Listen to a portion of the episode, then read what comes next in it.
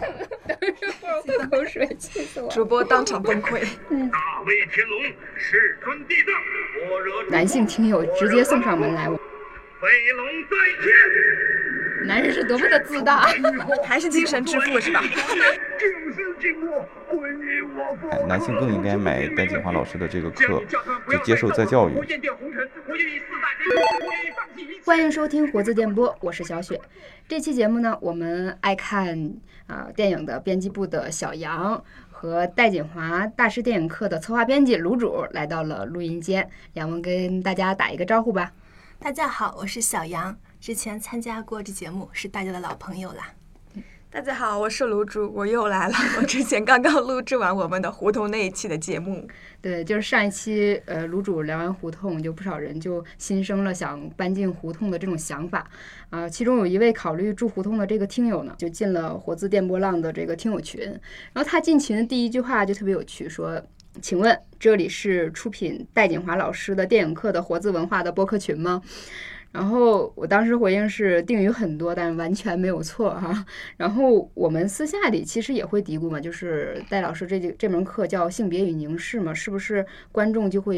以女性居多？反正就很巧。今天这位男性听友直接送上门来，我们就把他请到了这个节目当中，呃，一起来聊聊观影经验，体验到性别差异的那个瞬间，或者是说有了性别意识之后，呃，我们如何看待电影的一些个人经历和思考吧。欢迎周鹏。嗯，大家好，我是周鹏，我是戴锦华老师的一名男学生吧，然后也是在想在胡同里找房子，然后也是活字电波的一名听众。哎，周鹏，你能给我们讲讲你是呃如何发现这门课程的吧？就是你当时是那种没有犹豫立即下单的那种吗？对我是因为我是一直长期的在关注戴锦华老师的一些公开课，包括在各个平台上的一些观点。我是在一个观影的一个影迷群里，应该是看到有群友转发了戴锦华老师的这个大师课，然后看了下介绍，一看还有这个早鸟票，就赶紧就下单了。哎，看你的个人介绍，你是前电影人是吗？你之前具体做什么工作的呢？之前有从事过电影的项目的立项，然后制片，呃，基本上全流程就制片方面的全流程基本上都有参与过。其实我就想到，呃，因为今天我们就是聚集的都算是影迷开始的人嘛，哈、嗯，呃，我想起我个人的一个观影经历，就是从那个录像带开始的，就是那种黑盒子，每次呃看完要用那种手摇的导带器导一导，回到原来位置的那种呃时期。然后那个时期的那个呃中国最小单位的地方的电视台监管真的没有那么严，每天下午三点的都会放映一些。什么呃动作片儿啊、枪战片儿、鬼片儿，就是以香港的那些商业片为主。我当时呃看这些影片，就是朦胧的有两呃有两个比较清晰的那个性别的形象吧啊，一种就是像黄飞鸿系列当中十三姨那种丽人的形象啊，特别美。嗯然后一种就是有非常清晰的那种女鬼的形象，当时也会感觉就是真的只有那种呃女性的冤魂的形象才才叫瘆人，才叫恐怖片。然后男鬼的话，一般就是除了僵尸，剩下就是开心鬼嘛。嗯、大家能不能试着就是回忆一下观影体验当中第一次感受到性别的那个时刻呢？嗯，我先说吧。嗯我第一次感受到性影片当中给我带来性别的意识，应该是我很小的时候，大概六七岁，那时候有一部电视剧叫做。呃，《新白娘子传奇》，然后特别的是那部戏里边的许仙，其实叶童扮演的。叶童是一个女生嘛，当时呃，许仙那个角色和法海形成了一个很鲜明的对照，就是两个人虽然都是角色，应该说都是雄性，但是 就是给人感觉很不一样。当时让我有一种就是对于性别的刻板印象有了一种认识，但同时有一种困惑，就是男生就是男性角色应该是这样的吗？还是说也可以是叶童那样有一种阴柔的书生的那种美呢？虽然我当时年纪很小，但是对这个就是有一点朦朦胧胧的呃感觉和困惑吧。嗯嗯，对，就是我咱们俩年龄差不多，嗯应该是看那《新白娘子传奇》的时那个岁数也差不多。对，我记得当时我就是那种呃，小孩会自己形成一种什么认知上的闭环，然后我觉得可能那个是不是因为两个人要演夫妻，然后他们要拉手啊、拥抱啊，那只能女生和女生来 演。当时就是这个 印你象。当时道德意识还挺强 烈就就不自觉的，就可能因为当时那个呃，也同期有一部片子就是嗯。那个《红楼梦》的电影版嘛，然后当时那个电影版的宝玉的形象也是嗯。个女的，对对所以所以我就呃几部片子找了一个哦。同同类项划分嘛，嗯。嗯，哎，周鹏呢？呃，我也很巧啊，我我看的那个电影第一部让我感觉有性别意识的，嗯、跟《新白娘子传奇》也有相关。我看是那个徐克导演的那个《青蛇》，大约是我十岁上下的时候，我记得是个夏天，是在小伙伴家里，很神奇的，我不知道为什么，就我小时候好像一起玩的。小伙伴好像也是女孩子居多，我记得那次好像除除了我之外，还有三四个小伙伴，好像也都是女孩子，都是十岁上下。那天是在他家电视在正好在播放《青蛇》这个电影，然后也没有大人在场，我们几个可能在外面也是玩累了，然后就在家里去看这个电影。就是在《青蛇》之前看过其他一些影视作品，里面当然也有女性角色，但是我可能没有那么强烈的意识到她的性别身份。但是《青蛇》这个电影给我造成的印象就非常深刻，就白蛇和青蛇两个人变成人形之后，他们走路那个扭来扭去的那个姿势，剧情里面一些青青蛇白蛇分分别的一些一些性场面的一些那种呃比较隐晦那种表达方式，就是那时候十来岁。对我来说，都是都是，反正带来很大的一个困惑，然后也让我感觉就很迷离。其他也都是女孩子嘛，我，然后我也感觉很害羞。反正这这部电影给我造成印象很深，可能是我第一部感受到这个性别身份演员的性别身份的这个这个一个电影。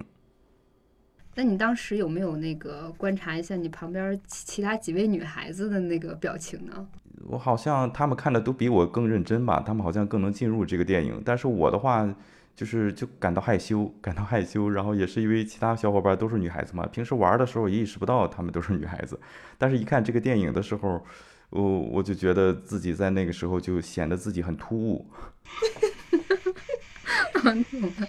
呃，我现在明白了，为什么就是一些男孩儿，就是他怎么说，鹤立女群当中的时候，有一种莫名的紧张感。因为他意识到了什么？哎，小杨呢？嗯，现在让我来回忆的话，其实我已经记不清那个具体的时刻了。嗯、如果真要说的话，可能我对性别的这个感知，可能是从港剧开始的。就是我也是九十年代生人嘛，就是那个时候有很多香港 TVB 的影影片，还有这个电视剧引进来，我就和家里人看了很多。我印象很深的就是，嗯，当时九九零年有一部大陆版的《封神榜》，然后后来又出了一版港台版的《封神榜》，里面温碧霞扮了一个妲己角色，这个角色当时非常吸引我，我感觉她对我这个女生有一种某种性吸引力。再后来又，嗯，还有很多武侠剧，嗯，有一个，嗯，剧叫《雪花神剑》。里面就有一个叫做聂小凤的魔女形象，嗯当然这个形象也有一种勾魂摄魄的魅力。对于我来说，当时我才很小，七八岁吧。嗯后来再就是那个有一个不是港台剧，是大陆拍的《聊斋先生》，张铁林演的，就是也也非常的吸引我。就是这些电视剧里面的，不管是妖女啊、魔女啊，还是这种女鬼的形象，就是在我当时那个年纪造成了某种非常诡异的魅惑力。就是我觉得他们身上有一种不为世俗接受的某种禁忌的美，同时这种美又是一种张扬的、一种很大胆的、超脱了某种社会惯例之外的一种美。我就是我在很小的时候就感受到了这一点，我就觉得不能说是向往，而是说某种诱惑，他们对我形成了某种隐秘的共鸣，我可能是这么感觉的，就是以至于我后来不断的去观看影片中的各种关于性别的影像的时候，我更着重观察的是那些女性，就是我对性别这个认识更多的是从女性身上观察到的。嗯嗯其实我忽然想到，就是我当时为什么对十三姨这个形象更感兴趣，因为她这个名字。那呃，嗯是不是因为我就是一个恋母时期，然后就对这个十三姨就有一种那个呃，她像一个额外的一个那个经验的一个。就是异样的感官的一个形象，就是出嗯现在你的面前哈。就有的人可能说它叫一个花瓶，但是我们可能女生当中形容是会是这样。嗯嗯，那个时候会觉得这些形象身上的那种共情是冥冥之中感觉到我会成为这样吗？还是说你感觉到什么比较隐秘的那些东西？嗯，倒没有是对待身世的那种？呃、嗯，我感觉就是一种某种某种气质，或者是某种嗯心灵深处的东西。就是因为我我感觉现实中的我可能是他们不同于他们的那一类人，但是我心底上却非常的嗯嗯喜欢这样一种女性。就是包括我现在就是和我玩的比较好的女性，她们都是偏向于那个方向的女性。就是我嗯觉得它可能在我的生命中，有一种投射吗？就很小的时候嗯就会有一种投射的感觉吗？我感觉是一种，是一种补充。我感觉对心灵的某种补充，就是，嗯，但是也有某种共鸣，就是它是有点像一面镜子，同时又像，嗯，一块拼板，就是在在你生命性格当中造成了，嗯，产生了不同的影响。我觉得反正这个问题我也一直在思考。嗯，所以有的时候我们真的很难说是那个剧情在塑造一个人，还是说你身上朦胧的那个基因记忆，让你就会喜欢哪一类东西，嗯，是吧？是的，嗯，呃，就我刚才讲到录像带嘛，就是嗯。儿时记忆里面也有一些那个录像带是被成年人给藏起来了，然后一脸讳莫如深的样子，就是性别意识的那个发生，可能也是伴随着性启蒙的那种懵懂啊。我不知道大家有没有将那个情色电影，就是作为了解性别差异的那个某种样本，或者是说有误将某部经典电影当做情色电影观看的经历，嗯、这个问题我呃，周鹏你先来回答一下吧。嗯，我自己的博客里面更新了一期讲，在我十八岁的时候意外遭遇的一部电影，叫《Intercut》。那次就比较特别的是，我是在网吧，在网吧通宵了一天晚上，然后没有事情做了，然后想去找一部电影看。那时候，那个网吧的那个带宽也不是很好，网速也比较慢，在线看电影可能那个时候也比较困难。嗯，那个我记得那时候网吧那个老板会提前下很多电影，然后放在一个文件夹里。呃，基本上一看那个电影的标题，全都是一些一些，就可能也算不上情色电影了，可能甚至有的就是色情片。然后其中有一部电影，这个名字叫《裸体切割》。嗯，我我我我我怀疑就是十十八岁的那个时候，十八岁的我就被这个标题就吸引了，然后就打开就看了。然后这部电影就是这个《In the Cut》，然后是简·坎皮恩的一部电影。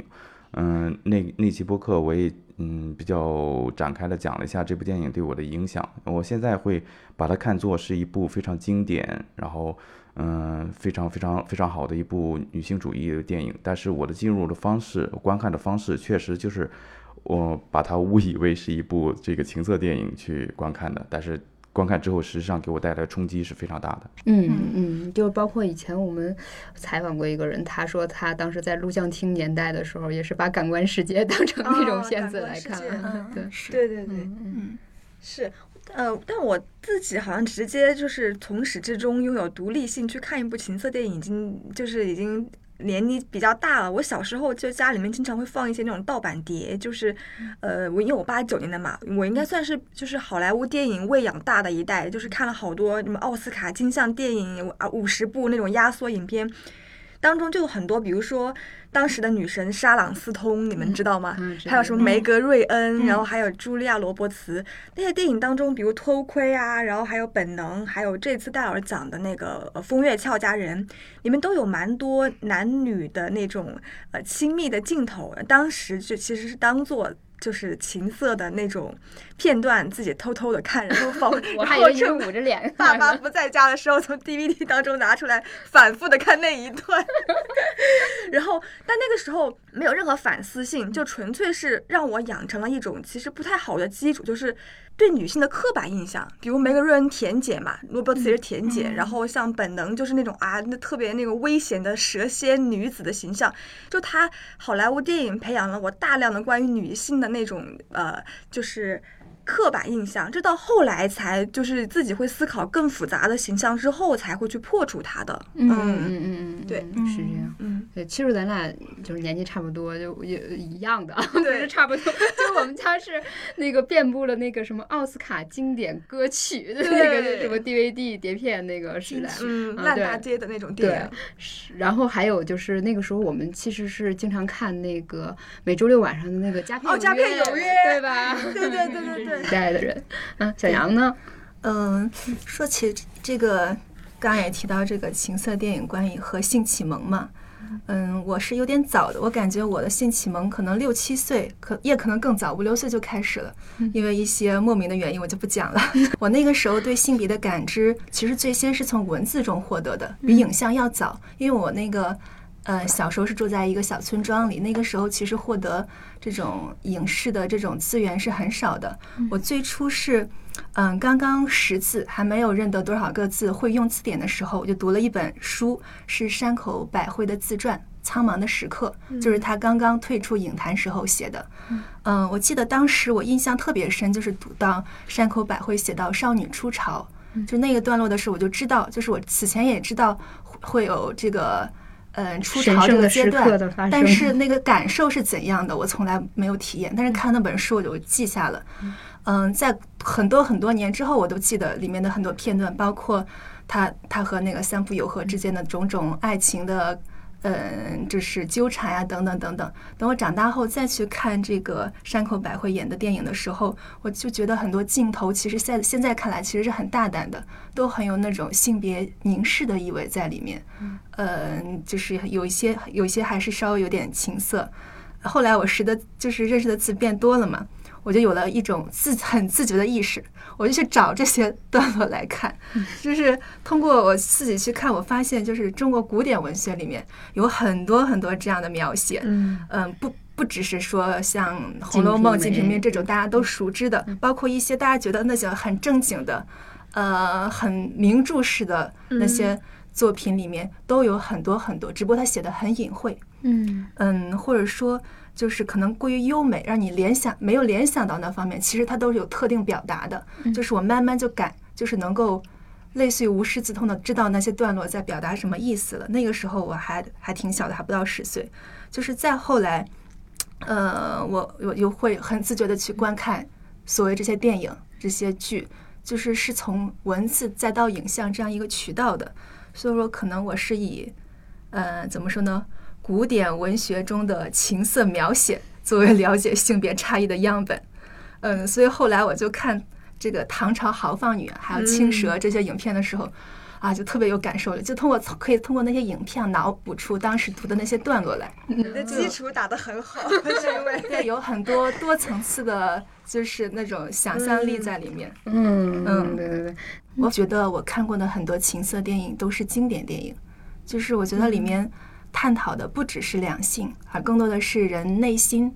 呃，人的心灵，人与人之间的这样一种拉锯。就是它其实是可以作为一种社会题材的影片来看的，就比如说《女性隐者》《大开眼界》嗯。呃，《洛丽塔》《失乐园》，还有《李安的色戒》，我觉得这些片子就是可能是因为有了这样一个色情的标签，所以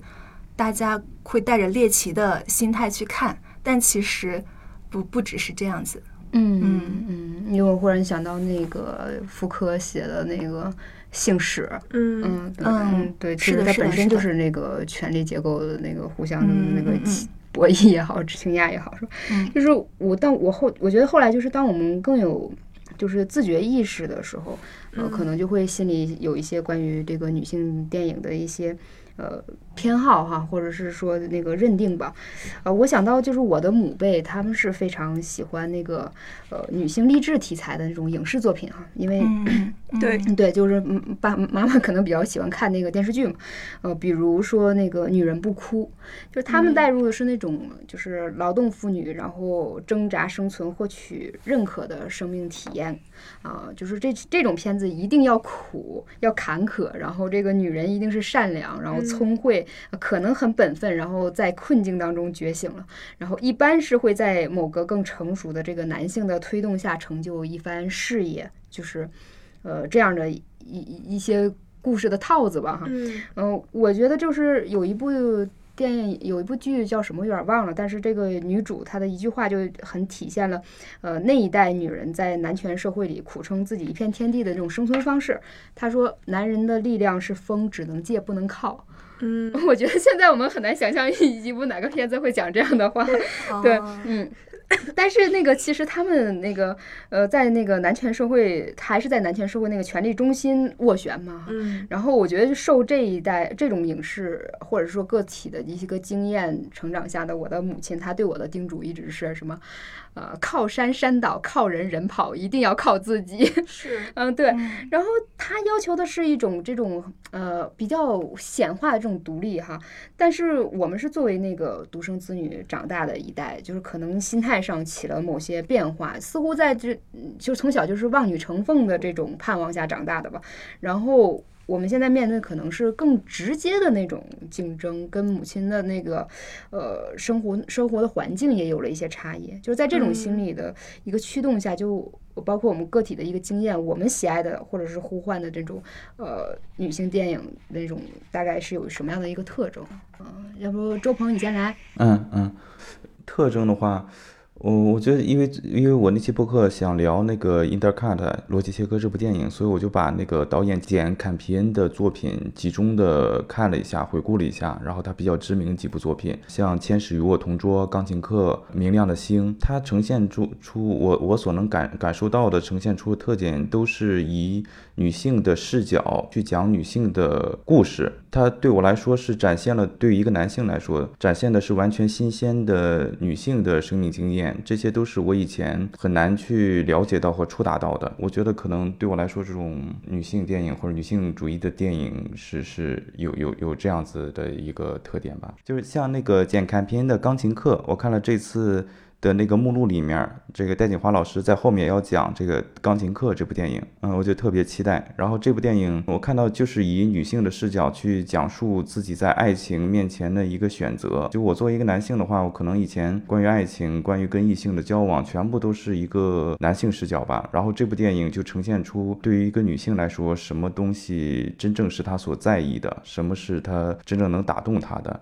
我觉得这部电影传达的。这些内容特别多，然后像简·坎皮恩的其他的作品，都是跟女性，比如说关于友谊的，关于个体成长的，甚至还有其中那个明亮的星，讲的是跟诗人之间，以那个英国一个知名的诗人之间的爱情故事。我觉得这些电影给我提供的全部都是这样子非常新的、非常突破我自己的一些个体经验的一些视角，我觉得对我都是非常受用。嗯其实周鹏讲到这一点，我忽然就想到，因为他的身份是男性嘛，好像看什么东西新鲜的。嗯但是我们自己看那些，呃，六十年代或者是说九九十年代，就是因为有像这个片单里有很多就是比较老的那些影片嘛，嗯依然给我们一种很很新鲜的刺激感，就是嗯或者是扩充了我们的想象力。也许有些东西真的可能我们没有还没有被继承下来，就有的每一个都是重新发现的一个过程。我对对，觉得可能是这样。是嗯嗯嗯，然后回到刚刚那个问题啊，就是呃，我觉得我们父母那一代他们喜欢看那种大女主的戏或者是电影，其实还是一种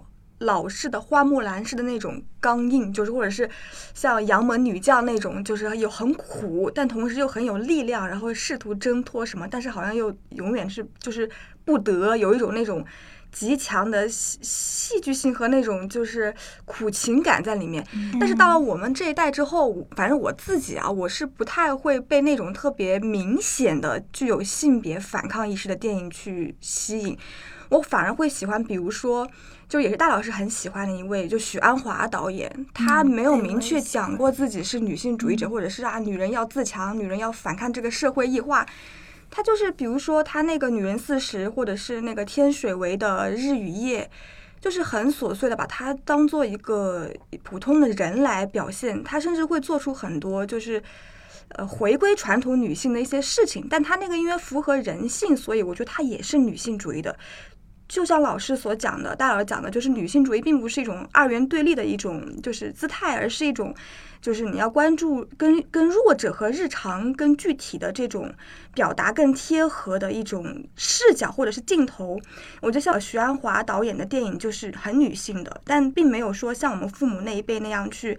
呃强调说要去。可能这跟阶段有关，就当时只能去我踩你，你踩我，这样二元对立才能够出来。但我们现在可能时代会稍微好一点点，就我们能更加复杂的去包含更多的内容进来，比如说时时刻刻那样的电影。我觉得也很女性，但它并不是完全。当然，它虽然是三个女主啦，但它并没有完全是强调女性的那么刚硬的，还是很日常、很生活流的这样一些会比较打动我。这是我个人的一个观影经验。嗯，我觉得可能就是一一些结构性的问题，你你都看不见一个斗争对象。嗯，对，更能引发你去往下去思索这个背后让我们窒息的那个感觉究竟是什么。对，也许它更加幽微，也许它更加已经深入到你的无意识了。这个把它表达出来之后，好像也挺有力的。嗯嗯，对。小杨其实特别喜欢徐安华。嗯，对。但我想把徐安华先放到后面来讲。嗯，因为刚刚提到的说，可以心目中可以称为女性电影，或者说代表女性的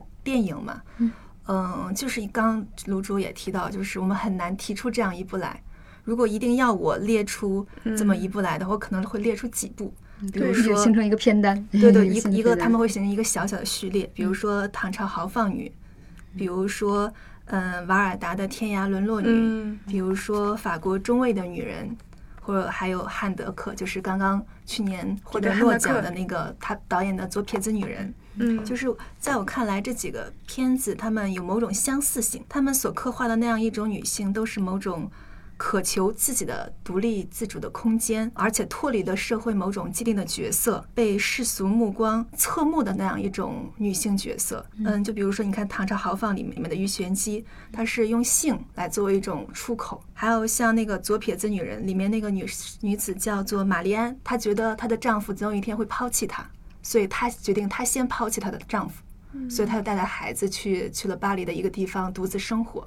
我印象很深刻的是看那部电影的时候，呃，玛丽安说了一句话，叫做“呃，难道您没有注意到吗？给自己创造空间的人才有空间。”他就对这样一个空间的概念非常的有这样非常强烈的意识，就像时时刻刻里面那个其实也有相似的主题。还有就是像那个法国中尉的女人，最近最近我看完这部电影也去补了那个小说，就它里面描写那个女主人公萨拉。她就是为了追求自己所需要的那种自由，以及她想要的爱情里面那种绝对的平等和尊严，甚至会编织谎言来伪造自己是一个淫荡女性的这样一个角色。她不惜破坏掉她在世世俗生活中的声誉，而达到这样一种平等。这个就我当时看完了很震撼。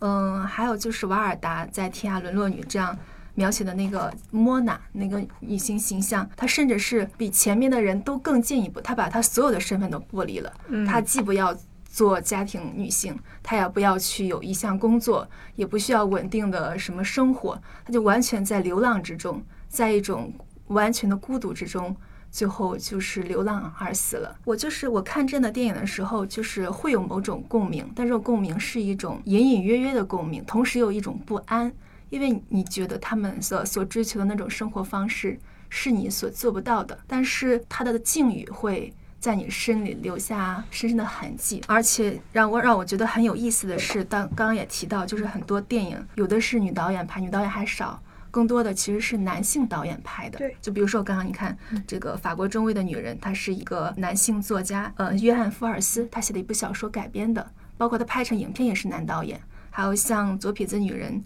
也是汉德克自己拍的、自己写的小说。就但他们的目光又有一种关怀在里面，他们关怀女性的这种处境。虽然说他们是以男性的目光，多少带有一种男性视角来去观察女性这样一种处境，但是我觉得他们他们就是共通的，就是不管是男导演还是女导演，他们通过这样一个女性这样一个窗口，他们关注到的是这样一种境遇。我觉得。这个是非常重要的一点，就是说他们对人的心灵有非常深刻的体察。嗯嗯，哎，周鹏，你有想补充的内容吗？呃，刚才说那个母辈上一代人所看过的一些关于大女主的一些戏，我就突然想起来一部，嗯，我很小很小的时候，可能家里刚有电视机的时候看的一部剧，叫《女人不是月亮》。因为我妈后来那个写了一个回忆录，关于我的一个回忆录，她说是我三周岁的时候看的这个这个这个电视剧，那时候就特别小，然后有一个我妈看见我在纸上写写画画，问我在。干嘛？我说我在给这个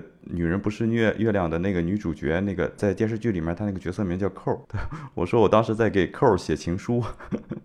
对，因为当时也不会写字儿，所以我就说扣就是圈儿，圈儿就是圆儿，我就在纸上画了一堆一堆形状，一堆圈儿。我说你从电视下来吧，什么给我当媳妇吧，什么之类的。就是你们刚才在聊，对我就你们在聊这个上一代人他们所所接触到的影视作品。所带来的这种呃教育也好，感召也好，我觉得就很神奇。就就是我查了一下，是在一九九二年上映的这个呃电视剧《女人不是月亮》。我就在九二年的时候有这样的一个一个一个作品，我觉得就挺难得的。然后我也不知道为什么我三周岁的时候会被这样一个所谓大女主的戏所吸引。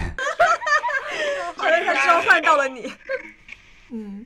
就是刚才小杨他讲的这种呃女性电影里面对他的那个触动，好像更深入了一些，而不是说呃可能一个男人看这里边说我我了解了女人，他会那个爱什么，然后我我就取悦她也好或怎么样，但是也许女人最后要的那个东西，已经不是说从别人身上能汲取到了。就是是我自己心里，呃，生发的那种强烈的那种呃愿景、欲望也好啊，或者什么的一种追求啊，人性上的。其实，在这里我就更想就是进一步的追问一下哈，就比如说现在就正好来了一位男士嘛，就是以周鹏就为代表跟我们讨论一下，就是当男生在看电影的时候，他在看什么？嗯，就是尤其是他在看那个电影电影里的那个女性的时候哈。呃，我先说一下我自己的一个小小的观察，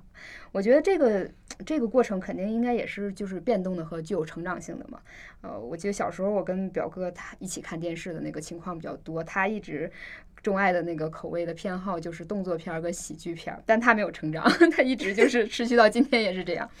那我还记得有一次我跟我妈一起去他一个朋友家玩，然后他们家有两个男孩儿，就特别讨厌，就是因为他们跟我抢电视遥控器。然后呢，我当时是学龄前儿童，他们一个是小学六年级了，一个已经上初中了，就在我眼里俨然已经是一就是大人那个样子。然后我肯定肢体上是抢不过不说，然后他们还特意的，就是每一个那个电电是那个频道我看进去了一些，他们就立马换台，就是。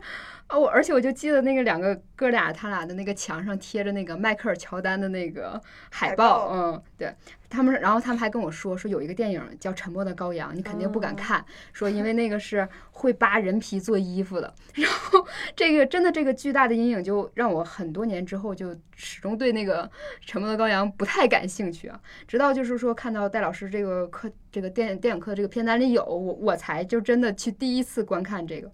就要不然这样，我们就从那个呃《沉默的羔羊》就来举例分析一下这个男生和女生看这个电影的视角啊，究竟有什么不同吧？嗯，我我不敢代表男性啊，我就说一下自己个体的一些体验。嗯，那个《沉默的羔羊》，我第一次看的时候应该是大概得十年之前左右了吧。因为戴锦华老师这个课，包括咱们要这个录制这个播客，然后这两天我又把这部电影重新看了一下。看的过程当中，我觉得当年第一次看的时候，一些印象也又回来了。当时我看的时候，可能对于心理分析啊这些，嗯，也不是太懂。看的时候就是是有点看不太懂的，不太理解它这个剧情的发展是怎么回事。嗯，然后这次再看的时候，我就能够感受到这个呃霍普金斯所扮演的这个汉尼拔和那个里面的这个女警探呃史达林跟他之间的互动的关系，就就特别像那个戴锦华老师所说的，有点像父与女之间的这样的一个关系。最后警探史达林抓到了这个凶手，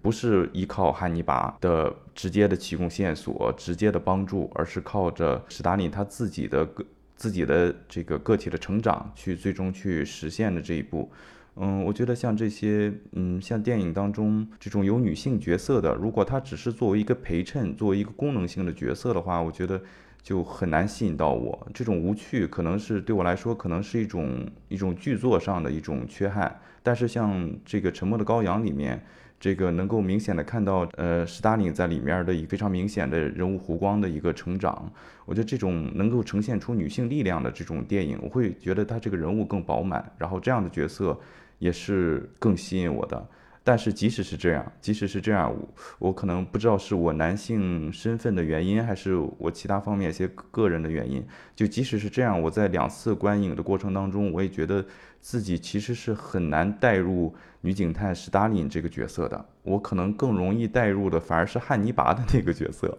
但是我内心又又又很纠结，因为汉尼拔这个角色他是他是邪恶的，他又是被束缚的。两次观影经历虽然隔了很长时间的，我对我来说好像看这部电影都有一种蛮挣扎的一种蛮痛苦的一种感受。就我也想也想也想问一下几位那个女主播，就是你们在看电影的时候，你你们带入的都是女性角色吗？还是说像一些？呃，第一主演是男性的，你们就会带入的是男性的角色里面，比如说像一些超英电影，超人呐，什么可能咱们都看过了超人，然后什么蝙蝠侠这种电影，你你你们会带入是男性角色还是女性角色？它里面的女女配角？诶，其实这里我我自己忽然想，不是一个观影经历哈，就是我不知道是是不是一个女性特色。就是我看任何比赛的时候，我永远都会难受，因为我永远同情的都是弱队和失败的那一个。我后来不看了，这种竞技性很强的，我看都很难受。对对，就每到竞技的，我肯定都是那个。我也是。我明明不是他的球迷，但是我看谁可怜，我就心疼谁。我也是。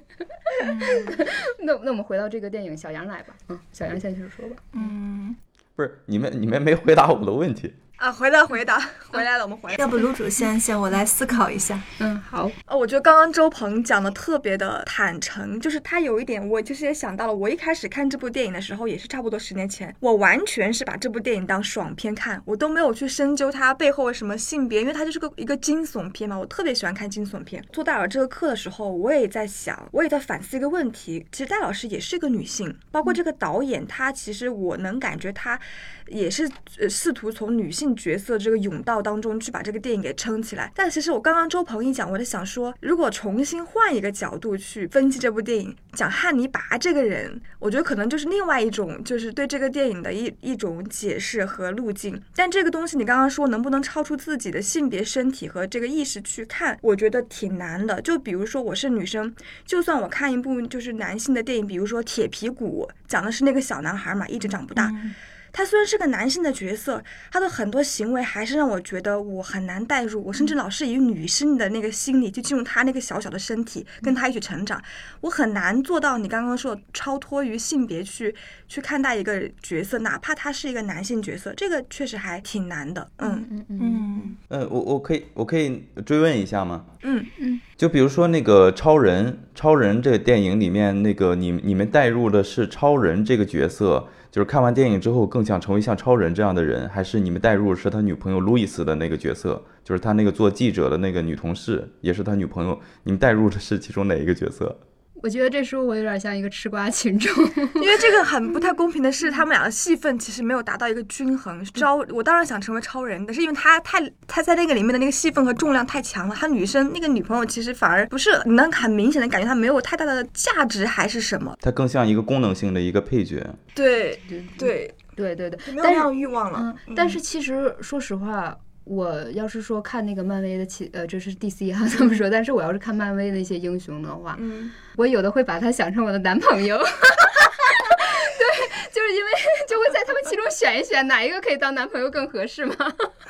就比如说那个，就是那个《复仇者联盟三》，就是最后看结局结结局的时候，让上的时候，他们刚开始那个战争就变得那个很焦灼，就会打不赢的状态。然后忽然美队出现了，然后我感觉全电影院都有一种啊获得了安全感的那种气息。当时我还跟男朋友牵着手，然后看着美国队长出来，我紧紧捏了他一把，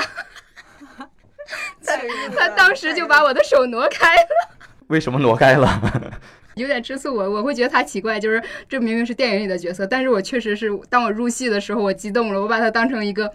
保护者的形象，就呃那很就没有没有办法避免。嗯，聊到这儿啊，我我就那个回想了一下，我就切换了一下，就是以女性为主角的超英电影，就非常离奇的，比如说那个还是 DC 的那个神奇女侠，就我看神奇女侠的时候，我实际上我是。没办法带入神奇女侠的视角的，我带入是她那个早死的那个 那个男朋友的那个视角里面，可能是以她男朋友那个视角去看神奇女侠他们的生活的天堂岛的那个环境，当成一种异域文化去观看。如果聊两性对看电影对不同的性别角色是怎么认知的，我我觉得好像就我是无我就很难去突破这种性别的这种束缚。我觉得还是我可能还是。更容易跟男性角色去共情，哪怕说像《神奇女侠》里面这个男性角色是一个功能性的配角，我觉得我也是在跟这个功能性的配角在共情。嗯嗯，其实我这里就是刚才我就想追问一下，就是你带入汉尼拔的角色，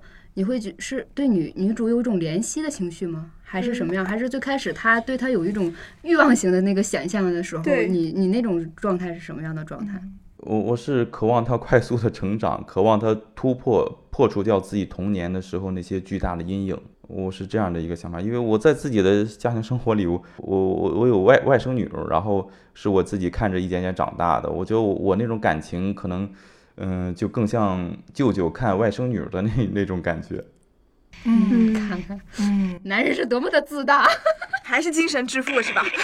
还是想做精神之父？是的，是的，也是被父权社会所规训的，要要要努力去破除。我觉得这也不怪周鹏，我觉得跟导演有关。就是我可以说一下，我也是因为戴老师的课才看第一次观看《沉默的羔羊》，嗯因为我在十多年前读过《沉默的羔羊》这部小说。我当时是看完了之后，浑身就是脊背发凉、出冷汗的那种状态，所以我一直没有敢看这部电影。我以为这部电影会是非常恐怖，但是我看完了之后，反而觉得和小说是完全不同的。我读小说的时候，我带入的视角其实是水牛比尔他杀害的那些女性们那种境遇当中。我其实当时我的主要的关注力不在汉尼拔和史达林身上，嗯嗯就是我是带入了那样一种处境当中，所以我当时看的是浑身发麻。而且那在小说里面剥人皮的那些细节都写得非常的细腻、触目惊心，我就一直都记着。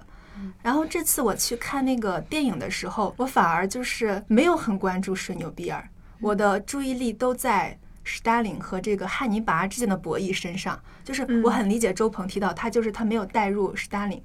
他的关注点都是在汉尼拔身上。我我其实我一开始也是这样子的，因为我感觉导演一开始他的主要透视的镜头，他是以汉尼拔的那个目光来去看史达林的。就史达林他是处于，一直处于被感被观看那种状态，而不是说透过史达林的目光去看汉尼拔。因为是导演他选择了这样一种倾向，我们被主动的引导到了汉尼拔的身上，又因为就霍普金斯他演的实在太好了，所以我们整个的就是心理的代入都在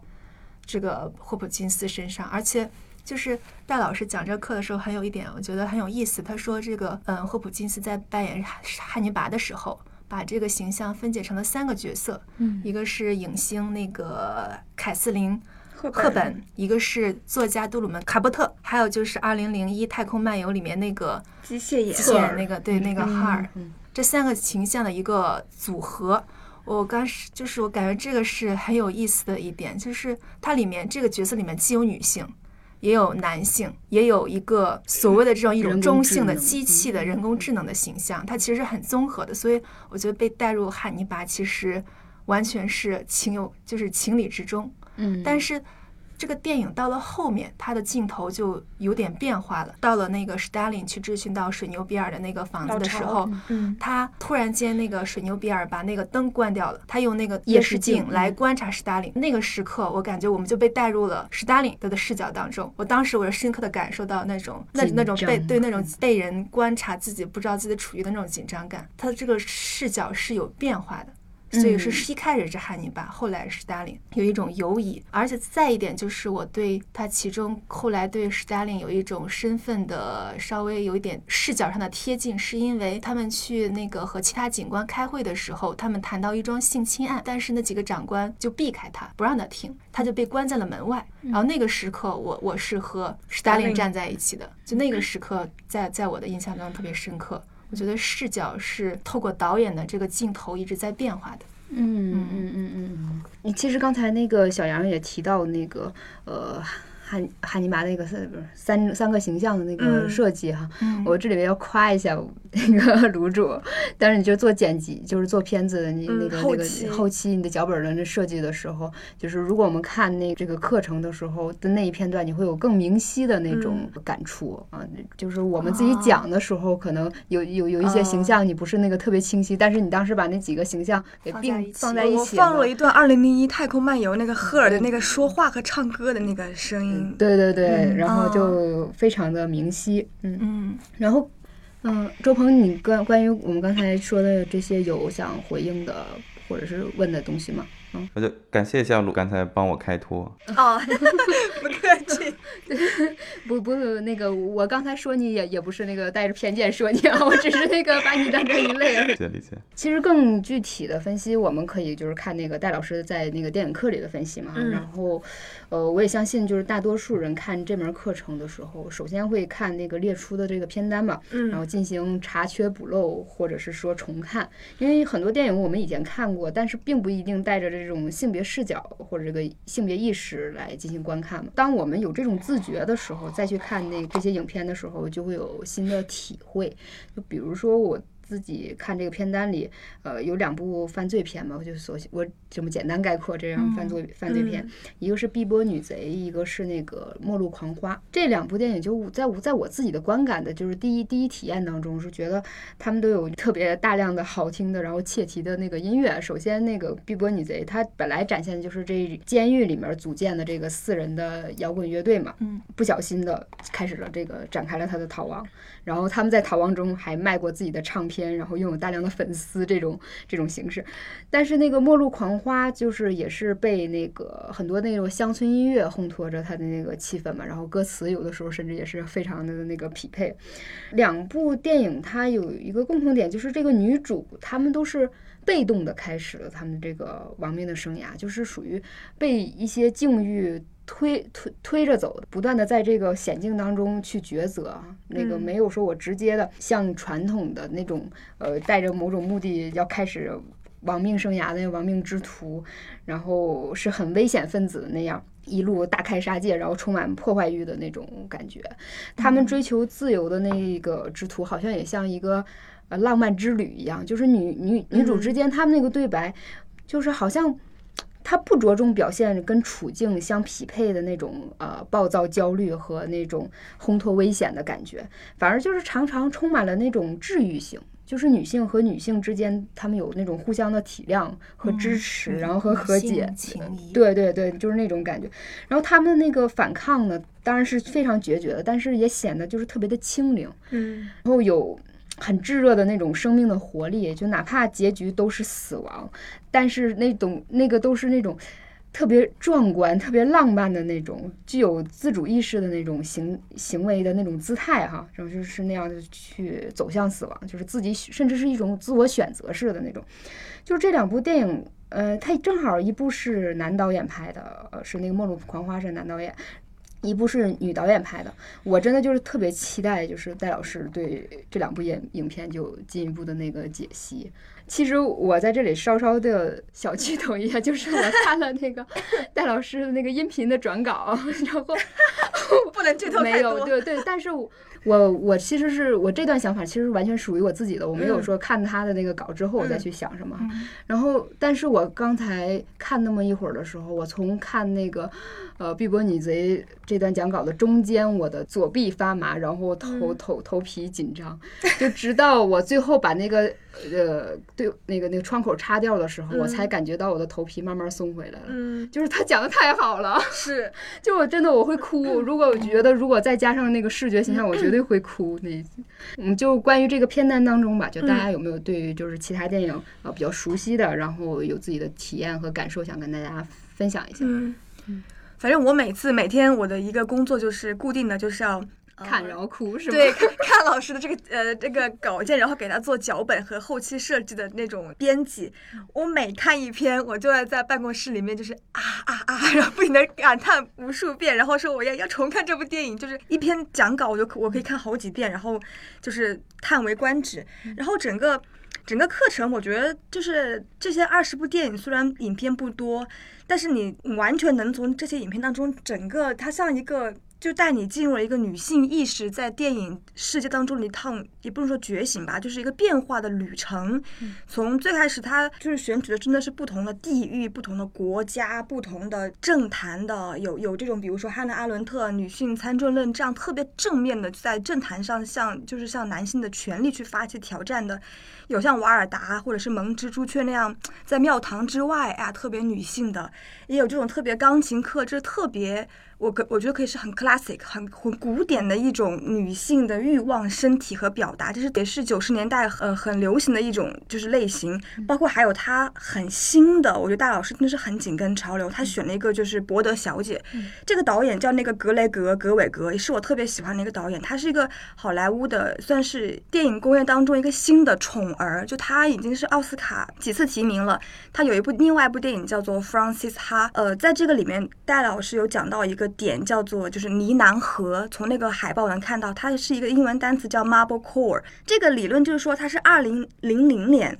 就是兴起的一种独立电影运动，就是特别是我们这一代人，就是兴起之后，我们拍电影的时候会采用很多就是即兴的或者是自然主义的那种表演风格，去表表现一些二三十岁的年轻人他们在工作啊、人际关系当中的这种呢喃，或者是那种生活的状态，像生活流，但它同时又很松弛，拍摄价格甚至是很低的一种质感。这个质感贯穿在就是《博德小姐》，包括还有《弗朗西斯哈》里面，这样的一种很新锐的。呃，可以叫做是我们这一代人新成长的女性烦恼，也被戴老师收到这个影单当中了。她真的特别的敏锐，她可以说是一个跨越了，就无论是阅片量，还是她对于这个女性多元的触感的每一个棱面，都能够很好的捕捉，然后放到这个课里面。对，这让我觉得，让我一语去概括这个课很难。然后，对我只能大概讲。讲到我的感受，嗯嗯，是这样，嗯嗯嗯嗯嗯嗯。其实我也会想到，就是说那个，呃，戴老师之前就是说，就对对短视频和那个节选电影，对一个抨击哈，对，就那个戴老师几分钟看电影，对，戴老师就是每一个讲解都长达四十分钟左右，对，嗯，就真的是特别过瘾的一个感觉，是的，嗯。周鹏呢？嗯，我是因为自己那个想聊一下《Intercut》这部电影，所以集中的看了一下导演兼坎片最知名的几部作品。然后聊完那期播客之后，就非常惊喜的看到那个在戴锦华老师的这个大师课里面，在目录里面有一期要聊简坎片他最知名的一部电影《个钢琴课》，也是金棕榈的获获奖电影。特别期待戴老师在讲这个电影的时候，他的观点是什么样子的？因为戴老师那个他那个讲解方式。也是比较接近于拉片的，他说根根据这个剧情推进一点点的去分析。现在已经更新了几期，每一个都给我带来很大的收获。这个钢琴课这这部电影，我自己看的感受，我觉得对我启发还是蛮大的吧，因为它也是以女性的视角去讲女性在两个男人或者说是两段感情之间是怎么去进行选择的。呃，稍微剧透一下，就是这部电影里面，这个女主角是丧偶，然后带着一个女儿，嗯，远嫁到一个另外一个地区，家境比较好的一个男性那里，还因为这次远嫁还结识了，呃，有点像她第二任丈夫的朋友，然后也是她的一个雇佣工人的另外一个男性，这两个男人同时都喜欢上了女主角，嗯，但是。呃，这两个男这两个男性想去进入她内心的方式却是非常不同的。就是她那个第二任丈夫，当然也是非常的绅士。就是女主角只要不愿意，也前期也没有去对她进行任何的强迫。你你就先住在我家里，给你提供各种各样你想嗯生活条件啊各方面。好，我在等着你慢慢去接受我，等你慢慢能接受我，我们再真正的成为夫妻。另外一个男性，那个雇佣工人是那个哈维凯特尔扮演的，他这个角色是一个。呃，呃，就是一个劳动工人，然后好像是当地的一个原原始人吧，就也没有什么文化，但是他知道那个女女主角喜欢弹钢琴，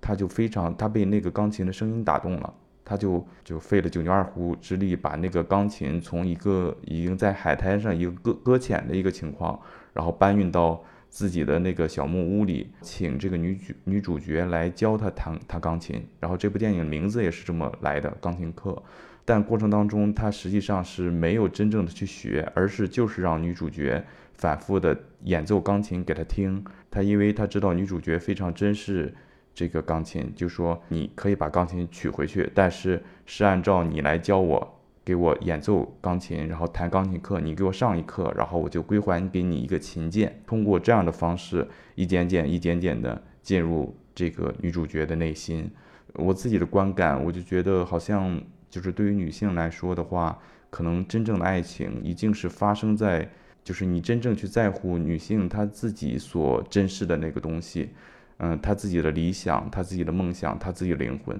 对于这个钢琴课里面，对于这个女主角来说，嗯，她最珍视的就是钢琴，她最喜欢的就是音乐。而里面还有个设置，就是这个女主角是不说话的。自从她第一任丈夫去世之后，给他造成了重大的打打击。然后从那之后，他就一句话都说不出来。包括他跟他女儿之间都是通过手语去交流的。然后他跟外界的沟通，全部都是要通过他女儿去翻译他的手语去进行沟通。所以这时候进入他内心的唯一的方式。可能就是音乐，可能就是钢琴。我觉得这部电影给我呈现的，好像就是这个电影的主题，好像就是关于女性爱情的。然后，如果你爱一个人的时候，一定是发生在真正的爱他的灵魂、爱他所爱的那个事物之后，两个人之间才能够去产生真正的感情。而像她第二任丈夫那种看起来很绅士，但是实际上两个人的心灵是隔离的。嗯，我觉得这部电影对我。啊，蛮触动的，然后也是一部非常优秀的影片，期待戴老师会从什么样的角度去切入这部电影。你一定会非常有收获，听完戴老师那一集，会跟你的这个观感会形成呃，就是同频，并且映照，还有就是互动。是因为因为你已经知道内容了，是吧？我已经看过脚本了，我看完脚本之后，我当晚回去把这部电影重新看了一遍，觉得自己好像没有看过一样。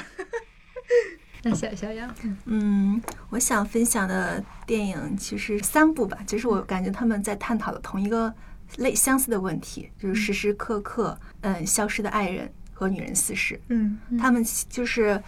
从不同角度，呃，不同程度吧，可能都涉及到了女人在家庭中这样一种位置。戴老师的课，我粗浅的了解了一下，好像关于时时刻刻，主要是从叙事方面切入的，就是关于男性导演改编的男性作家的这样一个文本，它如何呈现女性的这样一种困境。但其实我自己最初当年看这部影片的时候，其实是被故事中的其中一个角色 Laura。朱丽安·摩尔那个，对对对，他他那个角色所打动的。我，我并没有就是像他那样身处在一段婚姻之中，但是我特别理解他那个处境，而且他的那种处境直接通过就是他的某种气息、某种行为、某种细节影响到了他的小儿子，也就是说，到了二十世纪，他那个他的儿子成为了一个诗人，一个同性恋诗人，特别敏感细腻。就是因为受他母亲的影响，我对这个当时是印象特别深刻。就是 Laura，她处于一个家庭之中，她是很经常会渴望性的想要出走，想要脱离这种困境，但是她其实是稍微有一点，嗯，没有考虑到后果，就是给他的儿子造成了很大的伤害。嗯，然后我就想到了，就是种种一系列的出走的这样一种形象。有的人是非以一种非常智慧的、聪明的方式出走的。有的人是没有出走，但是也是以某种方式在家庭里形成的某种和解。我就自己练了，就是回顾自己看的电影，列了一个小小的片单。我就发现大概是有两种情况吧，一种就是女性自发的在自己的处境当中产生了某种觉醒，就比如说消失的爱人，然后他们有的。就选择了反抗，比如说像《革命之路》里面，他可能就是造成了一种一桩悲剧。嗯嗯，也有可能是他们走出了家庭，赢得了自己独立的生活。就像杨德昌的海，他的处女作《海滩的一天》是那个张艾嘉扮演的，他直接就去走出家庭，终于在这桩。有点类似于消失的爱人，她的丈夫也是消失了，但是她从这种消失中，不是像大卫芬奇里面那样子造成一种惊悚的效果，她而是她造成了某种暧昧的一种状态。她她通过这样一种她丈夫不知道是消失是死亡还是失踪的这样一种境遇，她意识到婚姻某某种无法走出去的一种困境，她从而自己。开始寻找自己的一种生活，还有就是八二年生的金智英，嗯，这个片子前两年也很火，对，嗯，这个其实我觉得也是一种某种女性的一种自我觉醒吧。虽然她最终没有出走，但是她通过书写这样一个渠道，其实是产达成了某种逃逸状态。这是一个序列，再一个序列就是一种隐忍的女性角色，她可能和我们。刚刚最一开始探讨的好多父母一辈的人喜欢看的那种电影相关，就是塑造一种坚强的、隐忍的、可以支撑起整个家庭来的这样一种女性形象。现在也有这样的表达，就去年还是前年，台湾的一部片子叫《孤味》，就这个片子，我在观影的时候和我的朋友们产生了不同的观影感受。很多人他们不喜欢，就是觉得太过于陈旧，因为描写的主要是女性的隐忍，扛起了一大个家庭，而没有对自身的一种境遇有某种突破。但是我看的时候，我其实是非常复杂的，我其实是挺挺佩服他们那样一种那样一种在那样的境遇下仍仍然坚持的那样一种状态。就是我是一种感动的，但同时我也期待他们能做出一些别的来。还有一个和这个比较相似的片子是，也是一个台湾导演拍的，叫《我这样过了一生》。嗯嗯，张译拍的，他的这个片子其实也有点类似，也是讲一个女人在家庭当中慢慢悠悠的就吃了很多苦，到了人生的中年，她的女儿完全和她不一样，她就觉得她母亲应该。嗯，逃离这个家庭不应该这样忍辱负重一生，但他觉得都已经走到现在了，没有必要再出走了，所以说他还是回归了家庭。还有就是，还有一个比较有意思的是徐安华的《姨妈的后现代生活》，就是我看那个片子的时候，我回想起了我最初看的一个片子叫《立春》，《立春》里面就是顾长卫的电影，它里面塑造了一个叫做王彩玲的角色，是蒋雯丽扮演的。她其实是也是一种，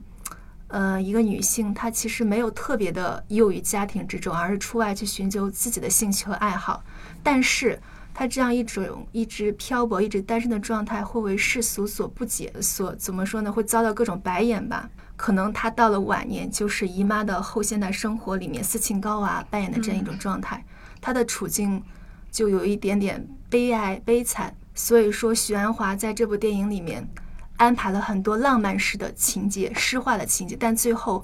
斯琴高娃扮演那个角色，她还是不得不回归了家庭之中。最后的场景，我当时我记得看哭了，就是她咽着一口咽着馒头，一口咽着咸菜，就这样坐在街边，看得特别心酸。呃，这是两个序列吧。然后我其实通过这两个，我觉得不同的呈现的方向。我特别想讲的一个就是《女人四十》这部电影，电影是戴老师特别喜欢的。嗯，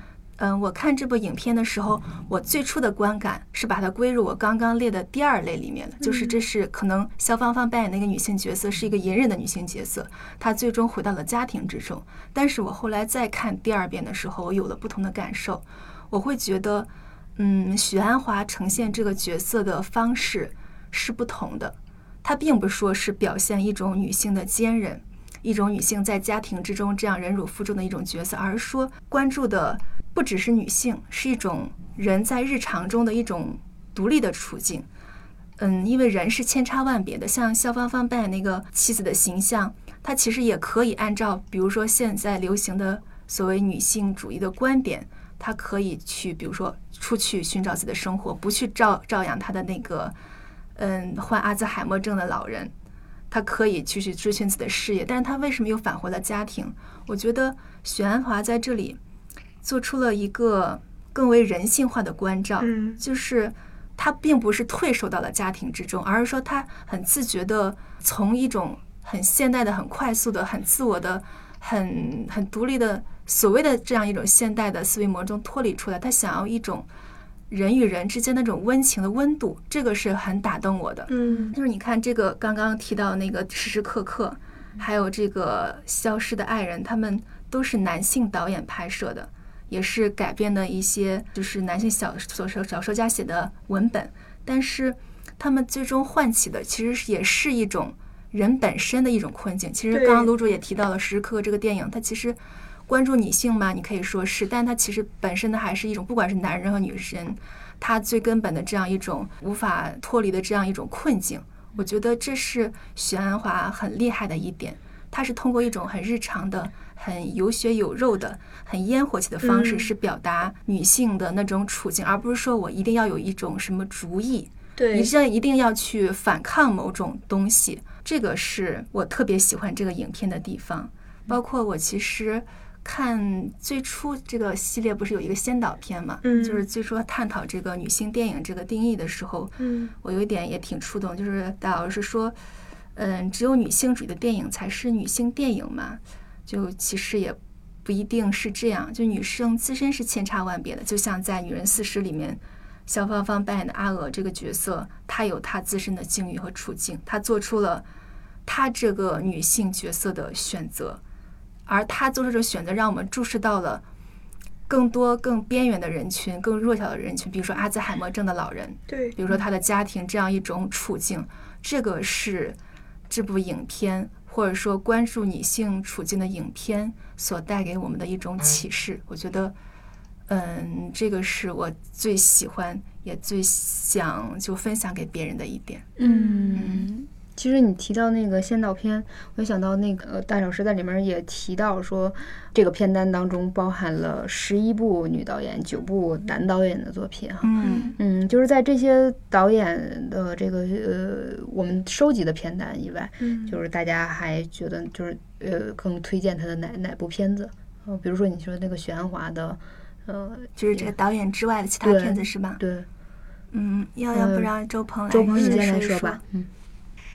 我很喜欢那个大卫芬奇戴老师的第一个正式的讲解的电影就是这个消消失的爱人。导演大卫芬奇的其他的作品我也蛮喜欢的，像《搏击俱乐部》《七宗罪》《社交网络》都非常吸引我。我记得戴戴老师在以前很多年之前的他好像在北大的公开课上有引用过一个观点，就他认为每一位作者导演他一生就只拍一部电影。不是说就只有一部最知名作品，而是说他所有的作品时尚贯穿的主题都是类似的。就是我在自己的观影感受里面，嗯，我感受到了大卫芬奇好像他所有的作品呈现的都是自我的挣扎，都是自我的挣扎，是自我在不同的关系里面，在不同的情景里面那种自我的那种顽固，跟那些来试图想去规训、想去侵蚀掉他。的那个自我，主人公的那个自我的时候会发生的抗争，比如说《消失的爱人》，我我自己感受到的就是男女主人公两个人其实都是这样子，就是在长期恋爱关系、在婚姻关系里面，这种对每个人的自我的吞噬，每个人两个人都想去保留自我，都想去获得更大的自由，基于这个产生了他们俩之间那非常 drama 的那种抗争。然后像他其他的作品，像。搏击俱乐部，嗯，我自己的观影感受，它对我来说，它不是一个关于人格分裂的电影，它让我感受到的就是里面实际上是有三个主人公的，就是就很多我看那个豆瓣上的评论，大家往往忽视掉了其中的那个女性的角色，那个玛拉，就是我我会认为这三个主角，它呈现的好像是弗洛伊德所提出的那本我、自我、超我的理论，爱德华诺顿他所扮演的就是。人格当中的自我的那一部分，布拉德皮特所扮演的是超我的那个部分，他有非常强烈的自己想去完成的事情，有强烈的梦想，一直在做自我的突破。女女性角色海伦娜所扮演的那个是本我的那部分，所代表的是欲望，所代表的是欲望那些原始的本能。所以我们就看到那个玛拉在里面一直都死不掉，就是她横穿马路啊之类的都没有车会 会撞撞到她，然后包括。这三个主人公都从来都没有同时出现过，就这三部三部分人格的这三部分组成，一直处于相互相互抗争的一个状态里面，处于一个此消彼长的状态里面。这个电影对我来说，我所看到的就是这个诺顿所扮演的那个自我的那个人格部分，怎么去管理本我的那部分欲望和超我的那部分理想性质的那个东西。电影的结局就是这个自我枪毙了超我，拉着本我的手，享用着窃取着这个布拉德皮特所。重新塑造了这个世界，然后再继续生活。然后对我来说，《搏击俱乐部》讲述的是这样的一个故事。《七宗罪》对我来说，它讲述的是也是自我，自我在面对就是天主教语境里面的那七宗罪，或者在中国的语境里面，像荀子所说的那个性本恶。就我们在面对这些人与生俱来的这些情绪也好、欲望也好，那些作为负面所存在的原始的本能，然后这个自我是怎么去处理的？社交网络呢，讲的就是就根据 Facebook 的创业的故事所进行改编，它可能讲述的就是在狂飙突进的这个互联网创业里面，这个自我是怎么去面对的。所以我就觉得，像大卫芬奇的电影，它吸引我的点就在于他对自己的人物、对自己主人公都非常的不客气，感受不到他对角色的同情。就他的这些角色几乎都是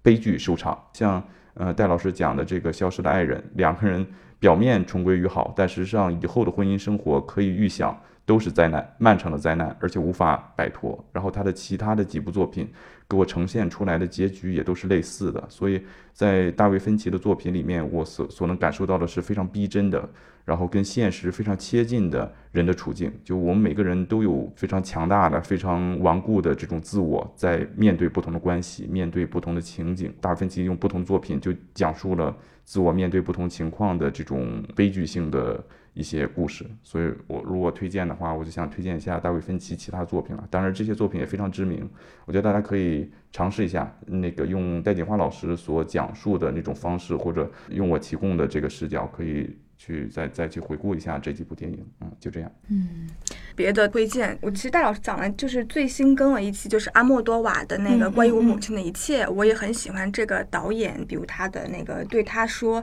其实戴老师在这个片单当中有一部分像是比如说阿莫多瓦吧，还有这个燃烧女子的肖像。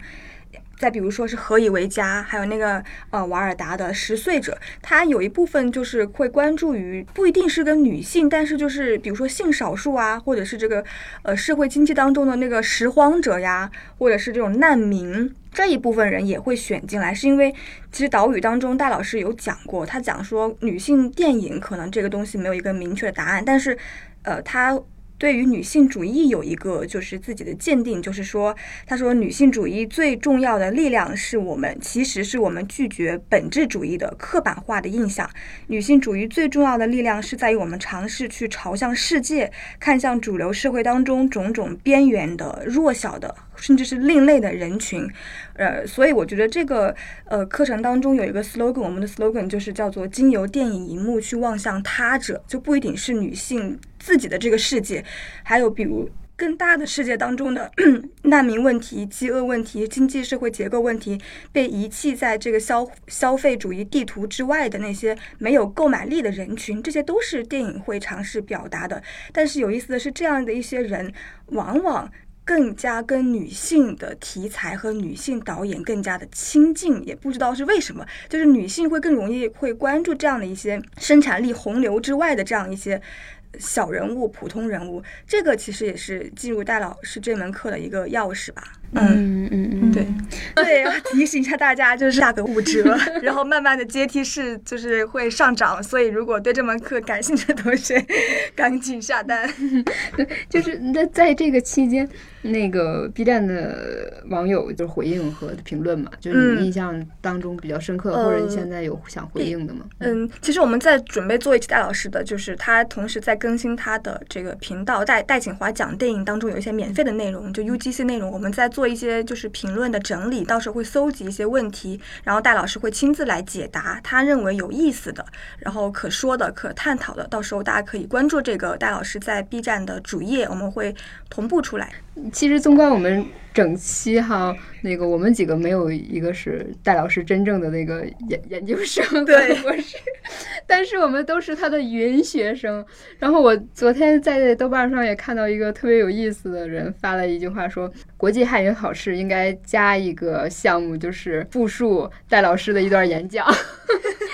就是那个长难句，对对对，长剧，对，但是长难句，就是戴老师魅力真的是那个，我们就不是说故意吹什么彩虹屁，但是确实是对每个人啊，每一个云学生，我们野生学生都产生了这个观念上的一个很大的一个改观，一个一一一个改变，一个一个突破吧，或者怎样哈，嗯，那我们。今天参与的这些人，我们用一句话来推荐一下戴老师这这个课吧。啊，你没有准备？虽然我是主编，可是好难哦，用一句话。嗯嗯，就推荐起来很难。那这样，那周鹏先来吧，因为我知道那个你是特别关注这门课程的。嗯，就只只可以一句话吗？我这个关于戴老师，我这个好多想说的。你说戴老师，我想考你的研究生之类的吗？真的，虽虽然是云学生，但是真的是戴老师的他的观点、他的知识，包括关于电影和电影评论的一些线索，我觉得我是非非常非常受益的。我也有时候会在朋友圈，我开玩笑，我就是以。戴老师的这个学生自居，我以前我我在 B 站看过很多一些关于戴老师的一些视频，我我现在有可能有可能也是你们那个国子文化出品的，就戴老师有谈及关于女性主义，女性主义为我们整个人类文明所提供的是什么，就是呃，戴老师的一个观点，我觉得对我非常有启发。他就说，我不知道自己能不能这个复述的对不对啊？就他说，女性主义实际上是提供了一个我们重新去审视所有的呃事物、所有的人类文化艺术作品的一个新鲜的视角，而。这个视角它是更具创造力的，呃，更具生命力的。我我觉得，包括关于女性主义，包括关于电影的评论，我觉得戴老师给我都带来很大的启发。所以这个课目前已经更新了几期，我自己都看完了，然后真的是获益很多。包括戴老师的讲解方式，他是在遵照。呃，电影的工作工作方式，电影的工作语言去讲解的，阐释这个电影在表达什么。所以，如果一句话推荐的话，那我会认为就是用电影的，用电影的工作方法看电影，可以看到更多。用女性主义审视一切，也可以看到更多，就是这样。这边我们的那个主编已经把话都想说完了，谢谢你把我的那个广告词都说掉了。好，再复述一遍。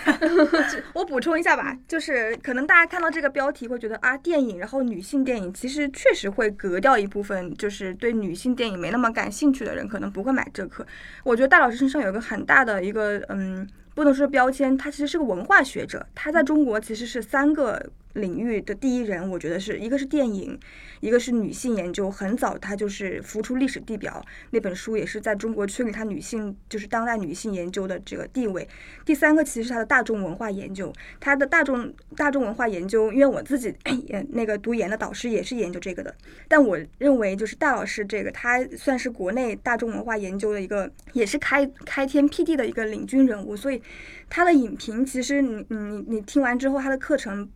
不会完全，就是他又非常的视听语言，同时在这个视听语言之外，他有很强的那个社会文化的批判和那个经济社会经济结构的视野在里面，所以，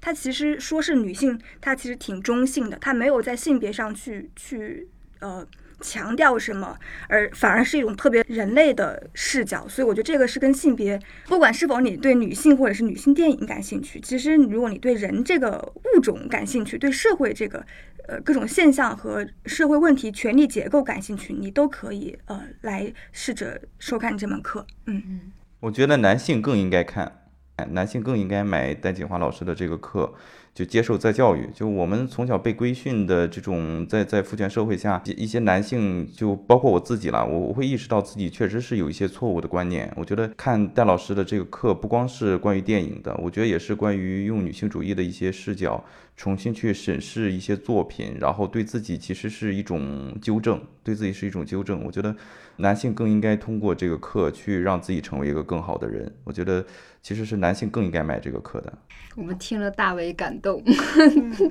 我身边其实就是真正是戴老师学生的，全都是男生。嗯，都是这样一些群体。我的感觉就是，嗯，我每次听戴老师的课，会不断的反观自己曾经看过的影片。就像这次通过这些片单，我又回去翻我看过的电影们，重新来看。我就会有一些不同的感受在里面，这样的一种感受让我对性别与凝视这个话题就有了其他的感触。我我感觉，如果我用一句话来概括的话，是这样的一句话，就是说，重要的问题不是性别，而是人。嗯嗯，就是说，在这些影片里面，包括我们刚刚其实。很多很多就是共通的地方，都谈到了这一点。就这些这些关于女性的处境或者女性形象，它其实折射的是整个人，地球上的人，他这样一种矛盾的一种释然的一种于重重的纠结当中的一种状态。它不只是女人的，也是男人的。嗯，就是女人需要去站在男人的立场去思考问题，男人也需要去站在女人的问立场上去思考问题，应该是一种相互理解、相互。关注、相互体察的一种状态，我觉得这个是很重要的一点。嗯，我觉得大家都说的太好了，我真的没有办法说出我的那句话，我只能给大家一句嘱托，说就是开门课之前一定要先看电影。对，然后还有一个是可以辅助你更好的去接受这门课的一本书，就是看看认识电影之类的这种，呃，哪怕你。舍不得买认识电影，你也应该百科一下镜头、远全、中近特等等这些基本的概念，非常重要。好，那我们这期节目就差不多聊到这里啊，然后也非常感谢两位和周鹏的参加，谢谢三位。谢谢，谢谢。特别工作法由像素猴子出品，聊电影、音乐、书籍与其他，以某种趣味为媒介，以某种是非关乎为利器，面向全国同步进行，寻找尽可能多的志趣相投之人，通过后续的线下小型活动与线上的邮件通信，建立去中心化的相互连结，以触发人世间更丰富的真挚友谊为目标，相互支撑，增益幸福。加入办法，请见节目详情。特别工作法将在订阅人数过万后弃号迁移并终止向中心化的音频平台提交新的内容。